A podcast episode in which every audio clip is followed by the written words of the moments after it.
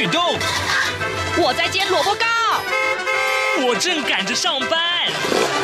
哦，我要赶着去上课啦。这个时候，我们都在听夏志平制作主持的《早安台湾》。早安台湾带给你最热门的时事访谈，最感动的人物专访，最直接的民意表达。对，让我们一起收听《早安台湾》。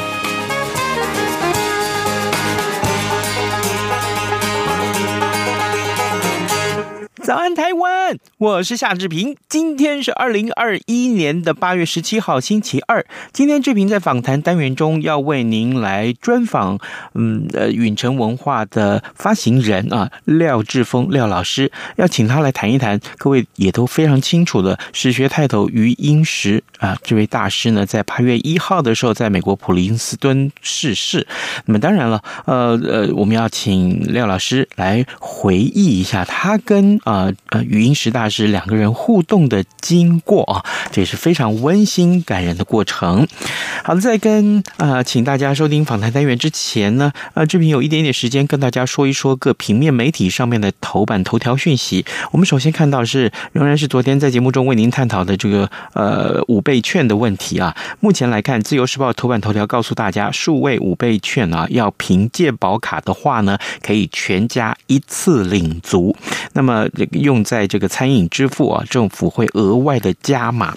好，《自由时报》内文是这样提到的：振兴五倍券将会在十月上路啊。那么，为了提高民众使用数位券的意愿啊，将会据根据了解呢，已经有呃公股银行喊出了百分之二十的加码，但是有限额。那经济部也规划数位券要用在餐饮这些产业上面，政府将会再加码，总额大概是十亿元。那么，此外呢，政府也研拟数位券。呢，可以全家一次领的这个加户呃这个绑定的系统，那么只要凭健保卡去读卡，就可以呃全家都领到振兴券，在同一个账户里面提领的。好，另外呃联合报上面提到，则是联雅疫苗的这个紧急授权使用啊，呃呃这个没有通过。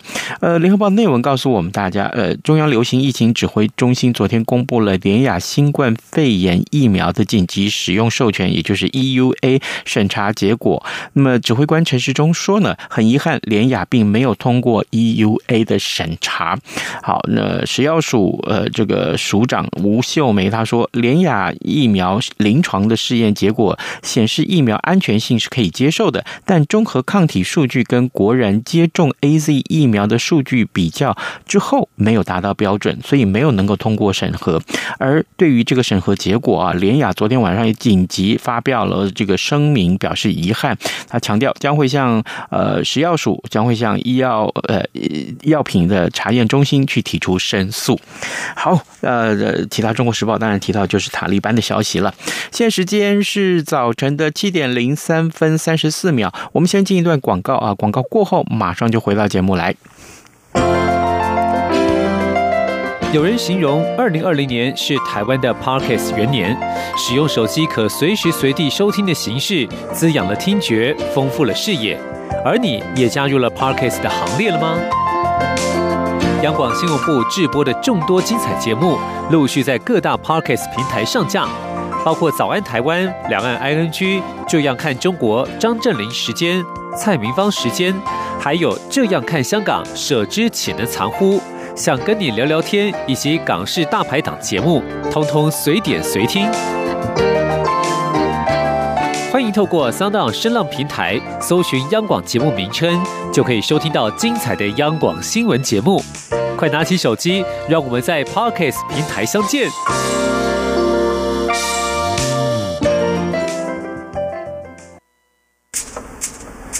早安，台湾。正吃着什么样的早餐？吐司加火腿蛋，咬一口，然后收听中央广播电台。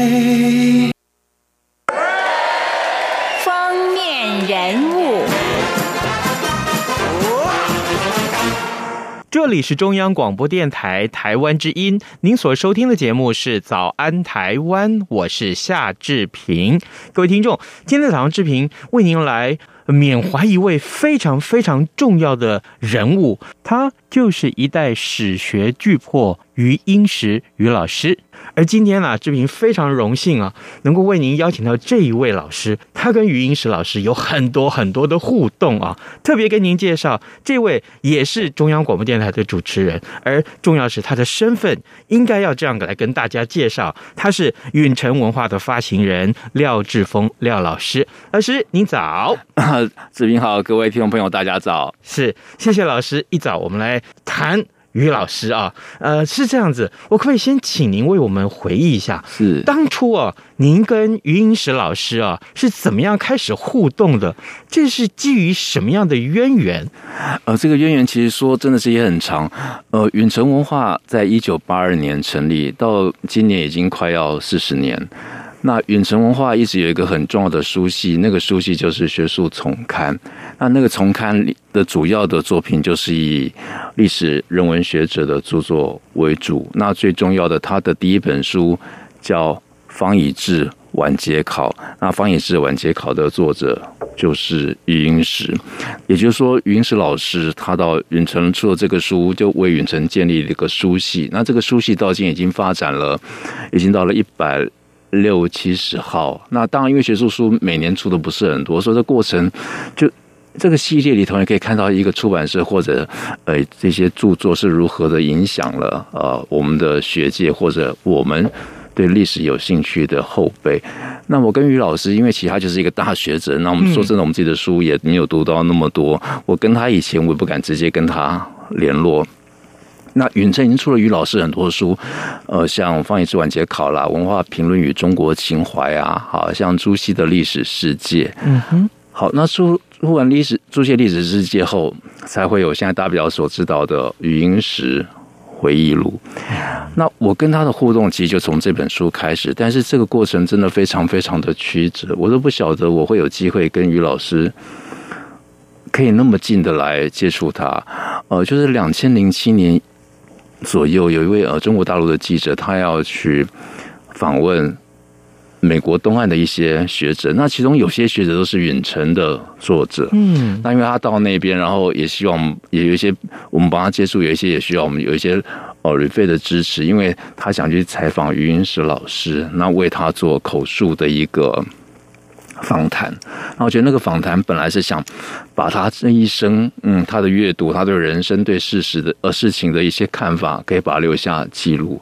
所以这个计划是从两千零七年开始。那我一开始以为这就是一本口述的一个访谈，但没想到这个访谈进行到三年或四年，也许二零一零年左右，这个时间我不是很清楚，因为后来就是作者都跟着。呃，于老师直接联络嘛，然后他就把他的初稿送给了于老师过目。那送给于老师过目，于老师当然就会开始改写，开始去修正，开始去调整。但是我们都不晓得发生什么原因，就于老师那个稿子到了于老师的手上，就放了很久。然后我我就问作者说：“那这本书到底什么时候会出完？”因为我也是很着急。如果从两千零七年开始，已经到现在已经十九年了。然后我想说，那这个书到底会怎么样出来？我们都不知道。可是。慢慢的又过了几年，大概二零一三或一四年左右，这时间我有点忘记了，因为时间真的很长。然后我就开始在香港的《明报》了，《二十一世纪》开始就有余英时老师的回忆录出现了。哎，那我想，哎，那到底那个访谈录发生什么事？本来以为第三第三人称的访谈，后来变成是一个第一人称的一个回忆录。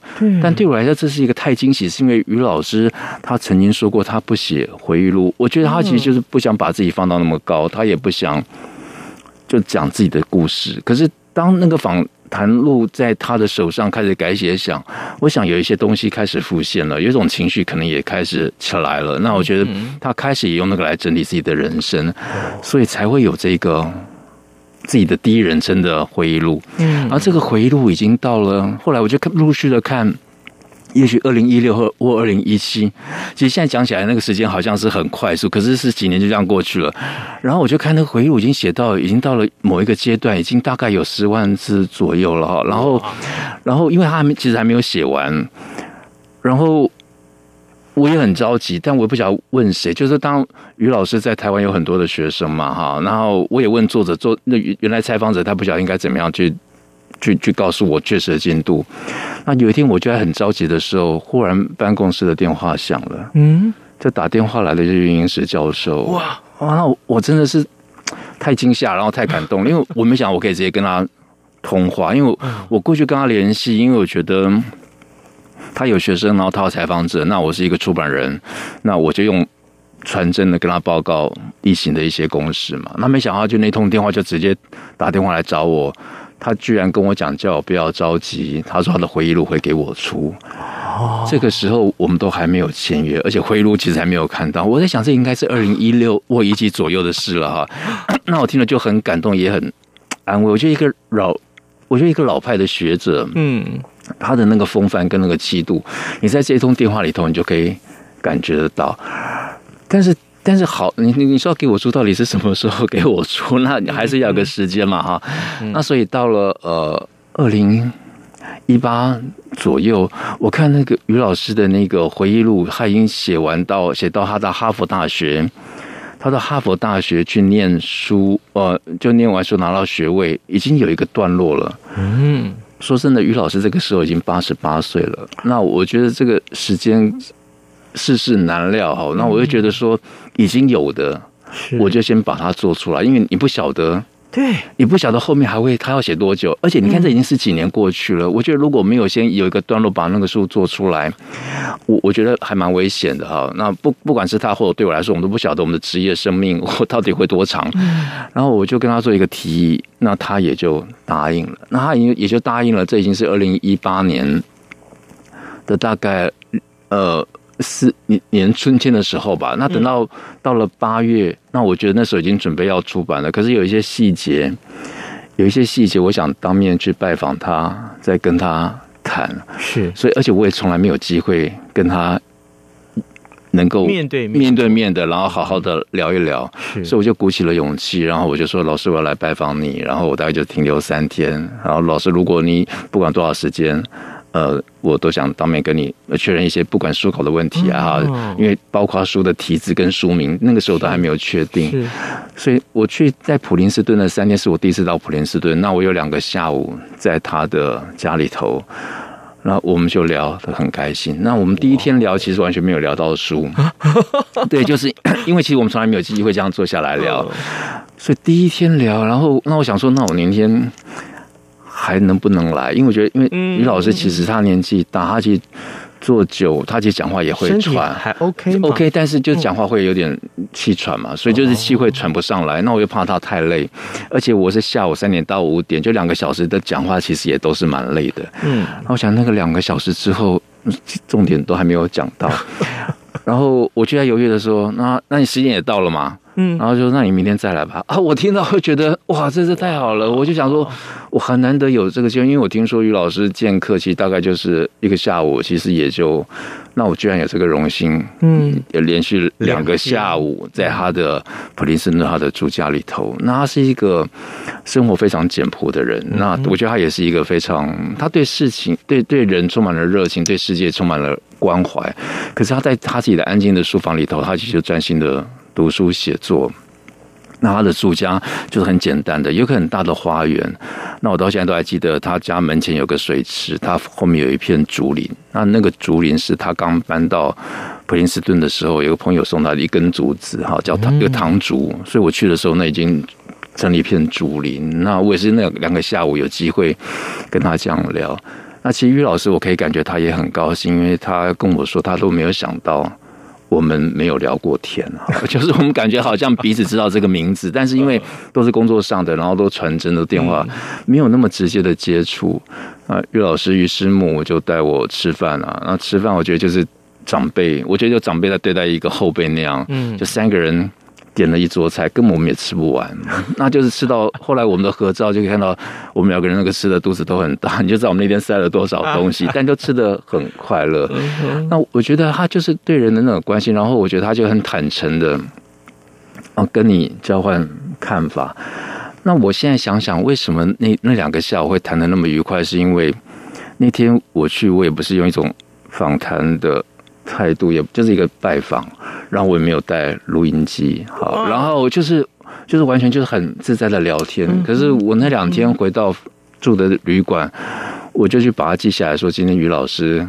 谈了些谈什么什么哈，但是我我现在想说，当有人说，哎，你为什么不没有想到？但我现在想想起来，也许因为我没有带录音，没有带，我觉得那个其实那个聊天是很好的。但是我觉得，因为就是那种感觉太好，就是你已经那么久以来没办法跟一个长辈、一个学者可以这样自在的交换的时候，你都希望可以有再有一次机会去见他。嗯，啊，云石回路后来得到了金鼎奖，那我就想把这个讲座。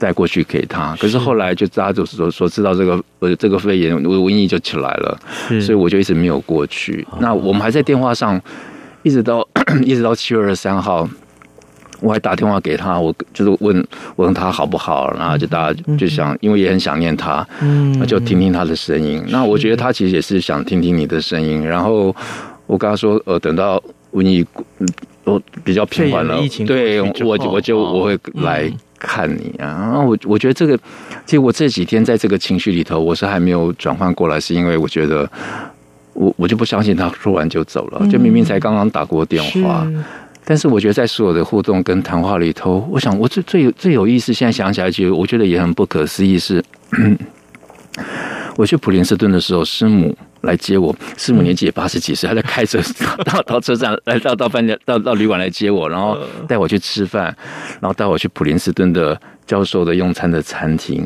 你就开始想你会遇到像很多诺贝尔文学奖或者数学奖得主就在你旁边走来走去，你会觉得哇，这个这太兴奋了。像 Tony Morrison 也是。普林斯顿大学的教授嘛，然后像那个美丽美丽呃境界的那个数学家也是普林斯顿的教授嘛，所以想说哇，这是人生太难得的经验了。但是更离奇的是，我我们吃完饭后，师母居然带我去普林斯顿的墓园啊，因为那墓园其实就像就公园一样，就在那个离那个镇上不远。那他去，因为要去看看他朋友，然后去交代一些事情。是，然后我想，既然到了墓园嘛，那我就去。就于老师他的父亲于协忠教授的墓前，我就也去致意，那我也拍了一张照。然后后来我们就回到他的家里头，然后于老师已经在门口等我。我没想到一个老人家在门口等你，我觉得那实在太感动了。然后我到他家的时候，他就说。我就准备要脱鞋，他就说我们家不脱鞋。那我不晓得到底是客气还是，我就信以为真，我就穿着鞋子就走进去了。然后我就跟于老师说：“我说我说老师，我刚刚去过那个墓园看过你父亲。”然后于老师说：“呃，我将来也会葬在那里。”我说：“好，那我我将来也会来看你。”哈，就是那是我们那一天的第一次坐下来在他家里的谈话。但是现在回想起来那一刻，我都觉得很不可思议。我们怎么一开始？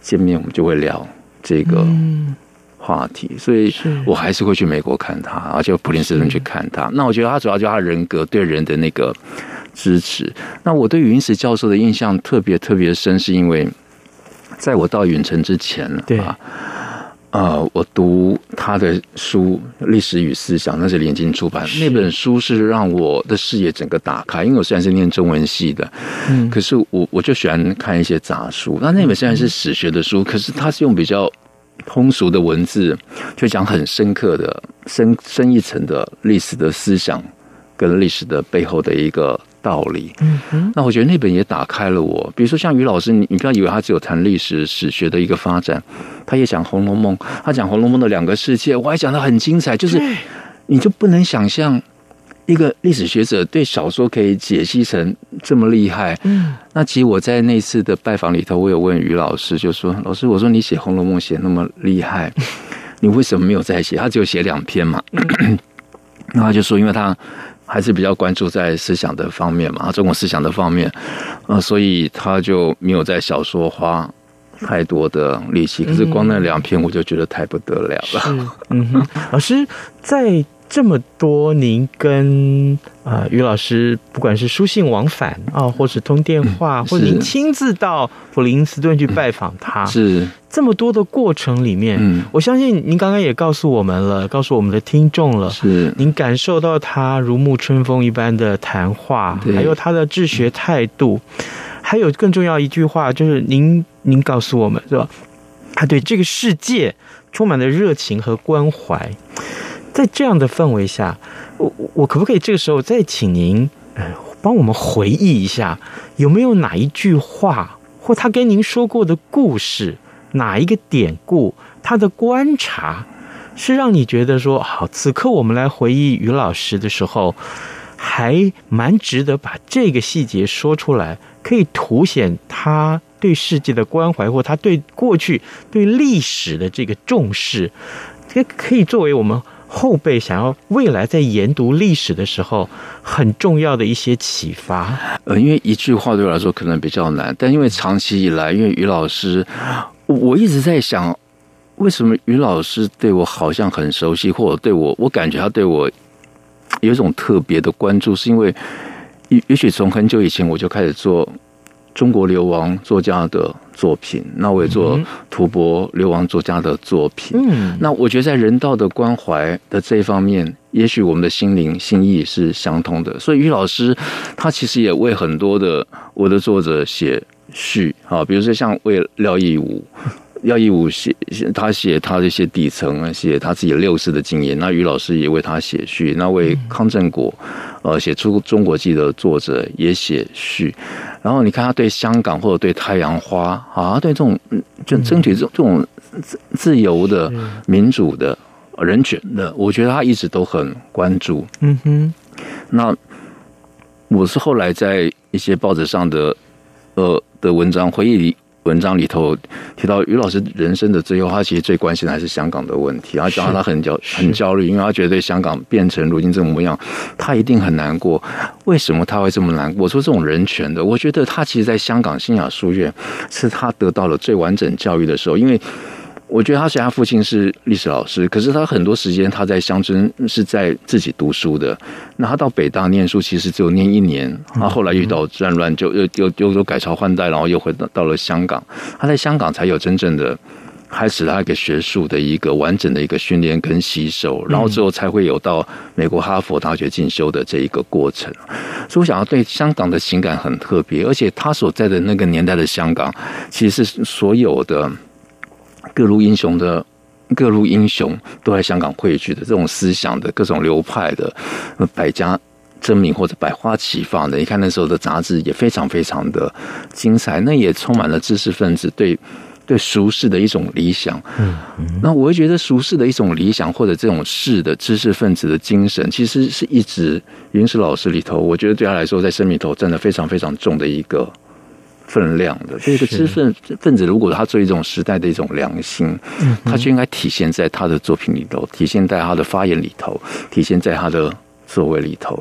好，我觉得云石老师是一种完全的体现，他并不会因为利益来思考，所以因为你看他，他因为对为为六四，反正因为六四不平凡，他就不回中国嘛，所以你看，所以中国就把他的书全部下。架，可是他也不在乎，他一样就写他的，他不会考虑到那个。市场，所谓学术的市场，或者所谓的一个，我觉得一个人就回到一个本性，回到一个知识分子的良心了。那我觉得就是，我觉得你你讲的这个，我觉得就很难。但是我觉得他给我这种人格的一种光环，就是你会突然一直会想到这样的一个人。那我自己做出版，其实也是比较偏这种人道关怀的，像云城。那我觉得长期以来，大家不知道是，呃，我们在于老，我在跟于老师的通电话里头。他每次都跟我讲说：“呃，你们出版社做得很好，你做得很好。我觉得你现在他的鼓励胜过你在书店市场上得到的那种反馈。我我觉得有于老师的这样一句话，我都觉得那是最重要的一个精神的一个支持跟支柱。那虽然这种话是私下的，没有没有文字记录的，可是在在他留给我的一些传承里头，其实我都可以感觉得到。那我还没开始整理，因为整理起来蛮伤痛的。嗯”但但我觉得于于于老师的这种精神，其实允成做的书里头是有一部分是体现这个精神。我自己这么想了。是老师最后一个问题，我想请教您，就是刚刚您提到这么多的著作里面，有这样一本书，其实也许我们错过了之前这么多的书，但是我们这本书不容错过啊，就是《余英时回忆录》。呃，现在应该都还找得到这本书吗？在一般的这个网络书店或一般书，其实现在那个其实几乎，其实现在书店其实就就全部都看得到这本书。对，对那么在这本书里面啊，呃，也也为我们的听众来进行一个最简单的导读，好不好？就是说我们在看这本书之前，有一点点什么样的心理准备，可以很容易进入它。然后呢，而且这本书是非常值得要推荐给大家。是这本书其实很容易读，是哦。我们就想中华民国这一百年，或者这一百年的一个过程。那于老师他本身活了九十一岁，他出生在一九三零年，就是他自己的一出生就跟这国家的一个命运几乎就是一起一起发展的。那国家的变动，知道他个人生命的一个变动。那在余英时回忆录里头，他在前几章就想他自己怎么样在时代变动里头怎么样生活啊，怎么样求学或自己自学。然后他到了香港，他香港阶段里头，他怎么样开始他真正的学术的根基？然后他又遇到哪些大师？这些大师给了他什么样的一个启发？嗯，然后到了美国求学，他又开始跟哪些大师学习？他又读哪些著作？这些著作对他的影响又是什么？我觉得你就可以看到一个学人的一个治学的一个重点的一个发展跟成熟。那也看到个人生命跟时代连接。那他自己包括自己早年的在自己的生命经验里头，对共产党的直接的。接触像什么新四军的开始，就从他的家乡开始屠杀开始，但他这有有一有一个阶段青年阶段又迷失在这一个这共产主义这一个一个比较浪漫的一个情怀里头，你会看到一个学人的成长，但事实上他那本书就是一个时代的缩影。那我觉得对一般想认识这个时代，可以透过他的书来读；有有心从事历史的青年朋友，也可以透过他的书来看这些书这些经典到底。怎么样进入到余英时老师的一个学术生命里头？是，各位听众，今天早上志平非常荣幸啊，能够为您邀请到允晨文化的发行人廖志峰廖老师。我们请廖老师在节目中。呃，利用今天的访谈来回忆啊，他跟余英时老师的互动。当然，很重要的是，我们也介绍了余英时老师的著作。嗯，说起余英时老师，当然，呃，一代的这个历史巨擘啊，重要的学者。嗯，如果你过去已经读过。于老师的著作的话，那么当然你非常了解他的重要性。但如果你还没来得及读过他的作品的话，今天的访谈，我相信对于您去了解这一位重要的学者有很重要的启发。我们也特别谢谢呃呃发行人跟我们的这一段啊访谈。我相信啊，对于我们今后会想要再去看于老师的作品的时候，这会是一个很重要的注记啊，就是。当年有这样一个，我们讲我们是他的后辈啊，跟于老师的一个互动，那个如沐春风的感觉，那个感受到他对这个世界的关怀啊、呃，还有他的用心，我相信对后辈都是很重要的启发。是的，而且我觉得他那个精神就是会一直成为我，我或者很多人的一个前进的。动力，这坚持理想的一个动力。没错，也谢谢发行人今天跟我们的分享，谢谢您，谢谢，谢谢。谢谢。早安，台湾，你正吃着什么样的早餐？吐司加火腿蛋，咬一口，然后收听中央广播电台。早安，豹马仔。好的，我们继续在节目结束之前来关注一下其他的重要新闻了。今天，《联合报》还有《中国时报》，当然，呃，《自由时报》也把这个讯息都放在很显著的版面，就是神学士入主总统府，这是阿富汗的最新的消息，宣布建立伊斯兰酋长国。那么政权意志啊，呃，那么阿富汗大逃难啊，所以我们看到昨天其实好多的这个视频也好啊，影片也好，或者说是很多的照片，就是都是触目惊心，很多的阿富汗。民众啊，他们啊纷纷逃难，同时呢，呃，这个尤其是要登上飞机啊，那那个空桥不一直爬满了所有的这个呃呃逃难的民众，这也是非常触目惊心的啊。那么当然，总统也这个呃这个逃亡啊流亡了。好，这个呃，到底如何呢？美国政府也发言啊，也说明了一些相关的情况，这也都是我们要持续为您关注的。那么今天节目时间也到了，志平还是邀请各位能够随时上到中央广播电台各节网站去呃看新闻或收听新闻。我们就跟您说拜拜，节目明天再见喽。